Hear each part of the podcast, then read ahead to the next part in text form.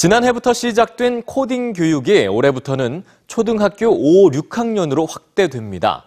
그런데 컴퓨터 사고력 함양이라는 목적은 찾을 수 없고 사교육, 조기 교육 열풍에 편승한다는 비판의 목소리가 나옵니다. 이 코딩 교육의 의미를 찾을 수 있는 DIY 프로젝트를 오늘 뉴스주에서 만나보시죠.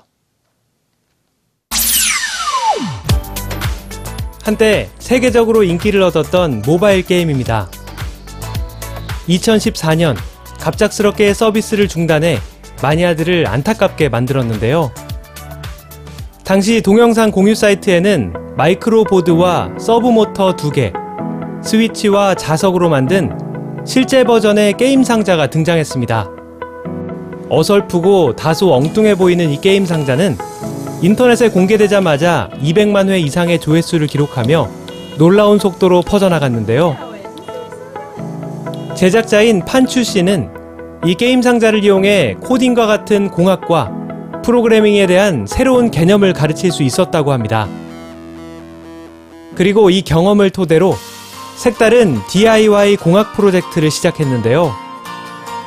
예를 들면 종이와 마커, 투명 테이프와 전구 등으로 종이 위에 전기 회로를 만드는 것입니다. 저렴하고 친숙한 재료를 이용해 재미있으면서도 간단한 공학 작품을 제작하는 것이죠. 어린 학생도 쉽게 익힐 수 있고 무엇보다 1달러 이하의 적은 비용이 든다는 장점이 있었습니다. 학교에서 스팀 수업 시간에 사용하는 대부분의 키트들은 가격이 비쌀 뿐만 아니라 아이들이 자기 생각을 반영할 수 없다는 단점도 있다는 건데요. 만지면 불이 들어오는 코끼리 인형은 판추 씨가 고안한 또 다른 DIY 프로젝트입니다. 천과 인형 눈을 활용해 프로젝트를 수행하면서 아이들은 센서나 제어 장치를 배우는 데 그치지 않고 주변 환경과 상호작용하는 동물을 느낄 수 있습니다. 그리고 이 과정을 통해 성장한다는 것이죠. 흔히 코딩 교육은 컴퓨터와 전문적인 재료가 필요한 것으로 인식하기 쉬운데요. 자칫 공학이나 기술을 지루하고 어려운 것으로 받아들일 수 있다고 판추 씨는 우려합니다.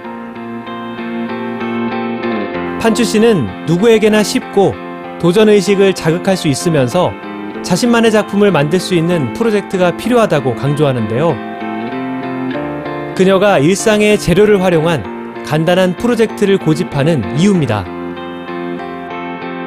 교육 방법이 창의적일 때 아이들은 진정으로 수업에 흥미를 느끼고 보다 창의적일 수 있지 않을까요?